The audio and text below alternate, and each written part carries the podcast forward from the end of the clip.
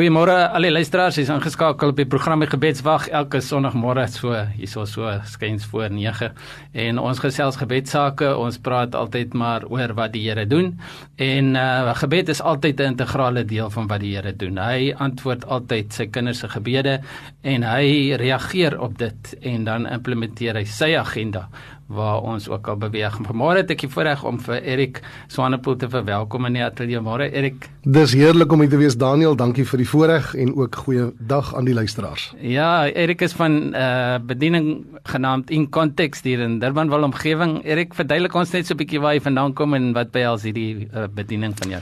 In Context International is 'n bediening wat die kerk wil ondersteun deurdat ons kyk na wêreldgebeure vanuit 'n Bybelse konteks. Ek dink as ons die koerant oopmaak of ons luister na die sekulêre media, dan is die een ding wat ons mee gebombardeer word slegte, slegte, slegte nuus wat ons moedeloos maak. Hmm. Maar die skrif sê die Here is volledig in beheer van alles wat gebeur. So ons kyk na hierdie slegte nuus en vra dan die vraag wêreldwyd Wat is die Here besig om te doen te midde van die sleg wat ons beleef en voorwaar hy is in beheer. Hy orkestreer nie die slegte nuus nie, maar hy gebruik dit ook tot voordeel van sy koninkryk. Dis wonderlik en waar julle ook al beweeg, sien julle hoe die Here die slegte goed omdraai ten gunste van sy koninkryk. En jy het nou geraak aan die goeie nuus wat julle hoor oor die wêreld heen. En nou wil ek jou 'n direkte vraag vra oor die goeie nuus. En dit is julle reis nou heelwat rond veral hier rondom die Midde-Ooste en so. Wat is die Here besig om te doen Wel Daniel die wonderlike voorreg as ek dalk een voorbeeld kan gebruik van Sirië. Mm. Almal weet nou van die oorlog in Sirië en Irak mm. wat die laaste tyd plaasgevind het met al die brutaliteit en die oorlog en die bomme. Een van die groot goed wat ons in die Midde-Ooste sien is dat die Here juis die oorlog gebruik om mense tot bekering te bring. Ons is verlede jaar in Amerika en een van die ouens wat ons ontmoet het, kom van Irak af. Hy's 'n vlugteling gewees van Irak.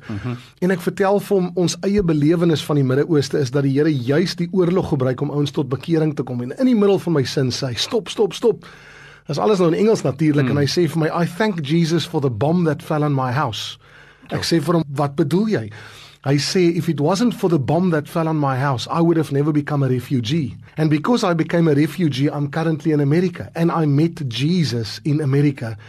En hy sê dat was dit nie vir die oorlog in sy land nie, dan het hy nooit vir Jesus ontmoet nie. So ons sien letterlik hoe die Here die oorlog gebruik om mense in die Midde-Ooste net nader te trek, 'n begeerte te gee na vrede en ons weet Jesus is die prins van ja, vrede. Absoluut, nê? Ja. En 'n uh, wonderlike die Here omstandighede kan omdraai. Maar daar's ook ander maniere wat die Here gebruik en wat die Heilige Gees mense na hom toe trek. En uh, vertel ons 'n bietjie meer van daar's ook bonatuurlike maniere hoe die Here te werk gaan om hierdie mense in sy koninkryk in te trek. Een van die wonderlike maniere wat ons beleef het wat die Here doen sien en dit ons nou praat oor gebed. Ons was verlede jaar in Sirië gewees terwyl ons nog daar was, was dit nog oorlog op sekere dele en hmm. die bomme val en hmm. die kerk vertel vir ons dat die Here se wil is dat mense gered moet word hmm. en hulle besef toe met elke bom wat val in hulle dorp gaan daar nog van die plaaslike geloof in daai area se mense dood sonder dat hulle in Jesus glo En hulle sê hulle kan as kerk dit nie toekyk nie. Die Here se begeerte is dat hierdie ouens gered moet word ja. en hulle besluit toe as kerk, kom ons bid as die bomme val. In die verlede is daar soveel van hierdie ongeredes hmm. dood en is in die ewige hmm. verdoemenis in en hulle as kerk gaan bid dat elke keer as 'n rocket val in hulle dorp dat die Here vir hulle 'n tweede of 'n derde kans sal gee om met mense wat sou sterf hmm. om met hulle steeds die evangelie te deel deurdat daai bom nie ontplof nie. Okay. So hulle bid toe as gemeente, Here gee dat as die bomme val dat hulle nie sal ontplof nie. 'n Week later is die hoofopskrif van die plaaslike koerant om een of ander onverklaarbare wyse. Hmm. Ontplof die hmm. laaste week se rockets niks. Is daar 'n foto wat die kinders met hierdie bomme speel wat in die straat lê wat nie ontplof het nie en hoe die kerk net beleef as hulle bid. Die Here sê julle het nie want julle bid nie. Hmm. En hoe die hmm. Here net vir hulle die voorreg gee om letterlik die vervulling van hulle gebede te sien ja. afspeel voor hulle oë. Ja. Dis die een getuienis, die Kijk, ander laat ek jou net daarin bring. Ek dink hierdie ding is ernstig en ook vir ons hier waar ons sit natuurlik as 'n kerk, nee, hierdie ding klink vir ons ver, maar dit is tog so naby want hierdie gaan oor die gesag van die gelowige. Ja. Dit gaan oor gesag uitoefen, eh, deurgebed oor jou eie omgewing. Ja. En ons sit met dieselfde gewelddadigheid in ons eie omgewings en jy vertel nou 'n storie waar Christene gegaan het en gesê het ons kan nie dit toelaat nie. Ons mense moet die Here dien en ons kan nie die geweld toelaat nie. So dis wonderlik om dit.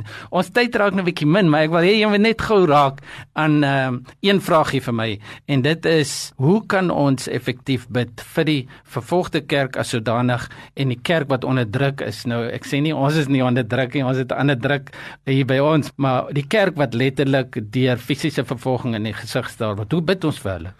Ek dink die eerste ding wat gebeur is, hulle is daar ver en ons is hier naby so omdat ou nie daai direkte verhouding met mense het in ander lande nie mm. raak dit ons nie regtig emosioneel so baie nie maar yes. die Bybel sê ons is een liggaam as die een yes. deel ly ly die hele liggaam yes. so as ons in Suid-Afrika ly dit 'n effek op hulle in die gees en as yes, hulle ly dan het dit 'n effek op ons ek dink die een ding wat die kerk vir ons vra is dat ons moet bid vir boldness dat mm. dat die Here vir hulle die die waagmoed sal gee ten spyte mm. van die vervolging wat hulle beleef yes. dat dat hulle die evangelie onverskrokke mm. sal verkondig. Mm.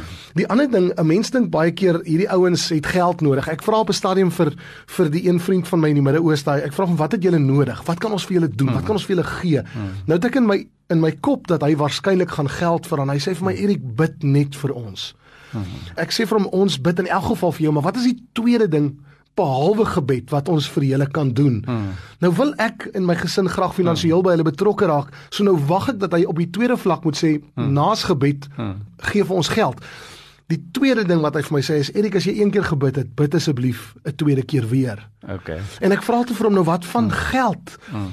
En hy sê Erik, die een ding wat julle in Suid-Afrika vir ons in die Midde-Ooste kan doen is om nie vir ons op te hou bid nie. Ek hmm. sê vir hom verduidelik vir my wat jy bedoel en hy sê vir my, yeah. "What does money help?" If the bombs is falling around me, we need God through the prayers of the fellow brothers and sisters in South Africa. Absolutely. So bid vir boldness, mm. vir faithfulness en veral vir die Here se beskerming. Mm. Okay, wonderlik. Baie dankie vir daai en jou jou jou getuienis het werklik ook dit bevestig wat jy nou gesê het is dat ons hoe meer ons bid en dat hulle nood is dat dat ons vir hulle sal bid want daardeur sien hulle hoe die koninkryk van God deur hulle lewens ontsluit word. Absoluut. Absoluut. Ons so, onderskat ons gebede. De, Absoluut nie. Ons onderskat die krag wat God vrylaat deur sy kinders bid vir ons. Ons wil alles regmaak deur te gee, maar ja, ons ja. moet eers woon toe gee, man. Ja. En uh, ja, so baie dankie Erik dat jy ingekom het en met ons kom deel dit. Ek dink ons moet maar op 'n stadium weer praat, jong. Dankie, want daar is nog baie meer om te sê, nee. dankie. So baie dankie vir inkom. Uh, dit was uh, Erik Swanepoel van In Context International hier in Durbanville en um, ja, ons moet groet. Tyd om te groet tot volgende week wanneer ons weer gesels. Totsiens. Totsiens.